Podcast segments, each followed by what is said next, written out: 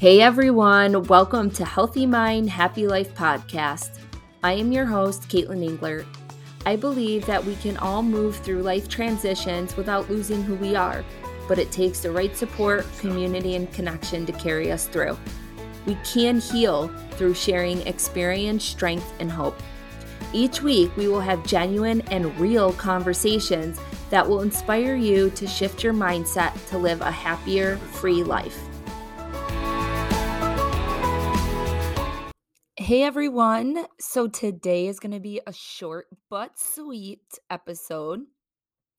I just wanted to take a little bit of time to talk about when you're having really shitty days. Let's just say that because we all have shitty days and we probably sometimes have more shitty days than good days. So I find it important to talk about this because we don't have to stay in it right? There are those days that maybe we've tried everything and it's just supposed to be a crappy day. But there are days where we can pull ourselves out of it. And there's a, a few simple things that you can do that can really help shift your mood on those days. Now, it might not make it rainbows and, and sunshine, but it can make it a little bit better to get through the day. And then I have a bonus tip as well at the end. So make sure you listen to the whole episode. The first thing that I try to do when I'm having a bad day is do something nice for someone else. When you do something nice for someone else, it I mean it is an act of selfishness, right? Because you're doing it for them and you're getting something out of it. It's helping you to feel better, like you did something nice for someone else. This could be anything. This could be listening to a friend, asking them about themselves. Because a lot of times when we're in a bad mood or there's something that's consuming our mind, what we can do or what we what you probably find yourself doing is just talking about it. And that is just adding fuel to the fire. I'm not saying don't talk about things because we need to, right? That's helpful to talk about it and get it out. But also, it can add fuel to the fire and ramp us back up, keep us in that crappy mood, keep bringing us down. And when we ask someone, hey, what's going on with you? Now we enter into their world, right? And their story and what they have going on, and just try to be that person for someone else. I find that incredibly helpful. And I honestly like there's days where I'm in such a bad mood and I come to work and I'm a totally different person after work.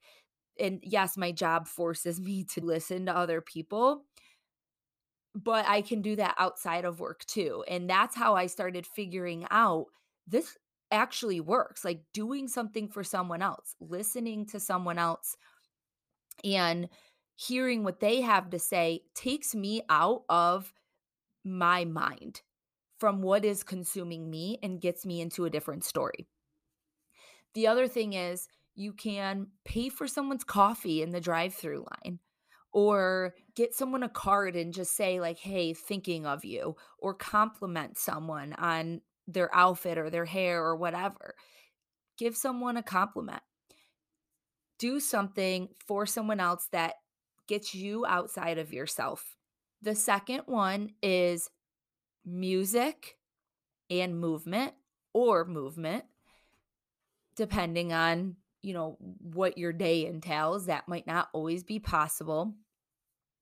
But music, you can always find time to listen to music, whether that's in the car, while you're cooking dinner, while you're walking down the street, while you're sitting there doing paperwork there's always opportunities to listen to music and you can either put something on that matches your mood or put something on that you know helps you get out that emotion or something just that feels so good to you that you just love and music is very healing. It's there's actually studies on how music and dance movement have shown how children's development significantly increases when they play an instrument and listen to music. And also, people who have dementia and Alzheimer's, how their cognitive and memory abilities improve drastically when they are either doing dance movement or music. And actually, what fun story, I had someone tell me about a patient that was this ballerina and she had I think dementia or Alzheimer's, I'm not sure which one. She had one of them and she was a ballerina when she was younger. And so they played the video of her dancing with that song that she used to dance to. And she got up and her body started moving. It's like her body just remembered everything. Right. And this was a person who didn't have short term memory and had a difficult time moving around. There are a lot of stories like that out there and studies that have been done on this. So, music is incredibly healing. Whether you play music or listen to music, either way, they are very, very helpful in changing mood on a crappy day. Now, movement, obviously, that depends on what your day looks like or what kind of movement practices you are into, but it can be something so simple. And I know when I'm in a bad mood or I'm having extreme anxiety, something's going on, I just like to, not that I like to, but I stay in the story, the thing that's consuming me. I will just let it.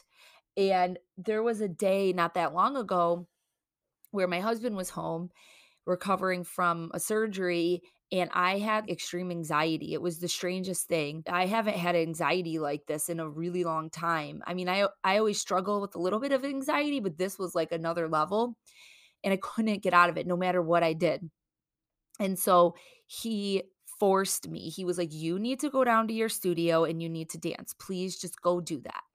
If he wasn't there pushing me to do that, I wouldn't have done it. There was like this part of me that was resisting it because I was in such a bad headspace but I did. I went down and I did it. And I was a brand new person after. I was able to just drop into my body, not think about anything, just enjoy what I was doing. And it pulled me right out of it. I still had a little bit of anxiety that lingered for the rest of the day, but it wasn't as debilitating as that whole day had felt. So, movement and music practices are huge. The last one is the art of distraction.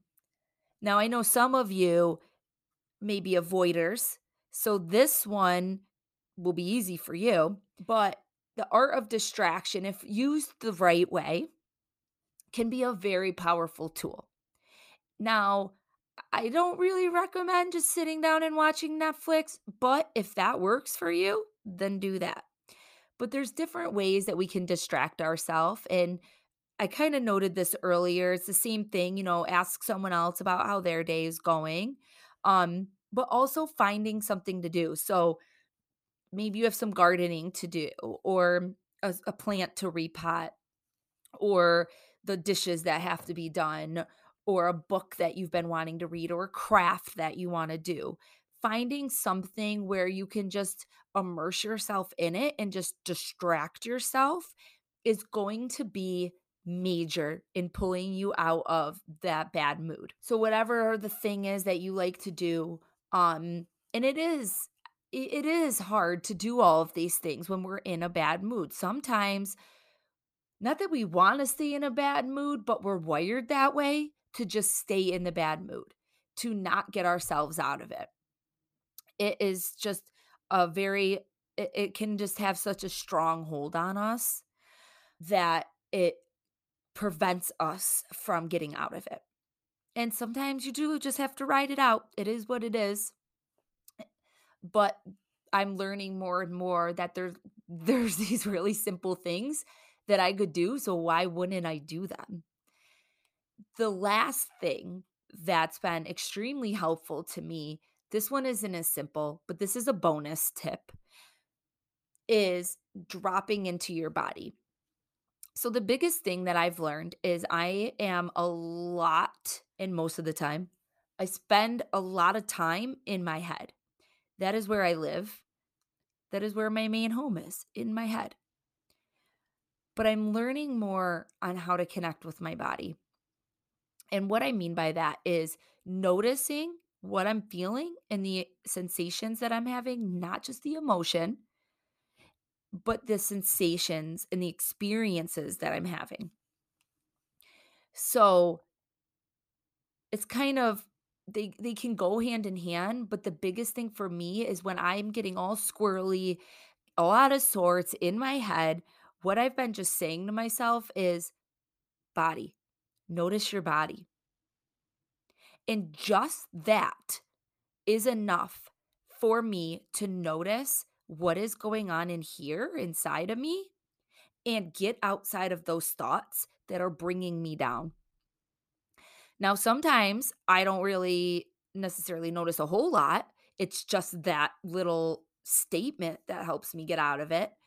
Sometimes I notice what I'm feeling. Like one day I remember feeling this state of stress. And I remember thinking, this isn't healthy. This isn't healthy that I'm living in this state of stress right now. And I just put my hand on my chest. I noticed it and just like again noticing it and saying this isn't healthy place to be i was able to turn my entire day around and i used the car ride as an opportunity to pause i got out of my head and into my body because when i'm in my head i'm not actually pausing I'm not distracting. I'm not thinking about what I could do for someone else. I'm not putting on my music. I'm not doing any of that because I'm so involved with the problem in my head and continuing to escalate myself that I'm actually never improving my mood. I'm just making it shittier.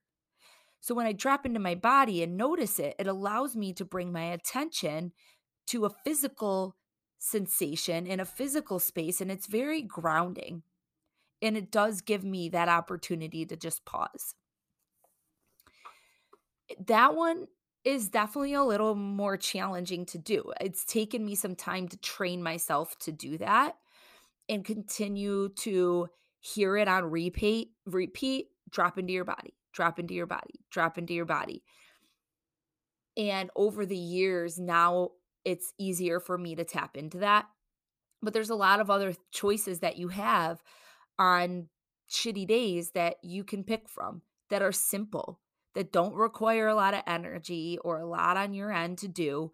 Something as simple as paying a few extra dollars for the person behind you in line or asking someone else how they're doing or looking at the flowers on the side of the road, right? It could be just something so simple.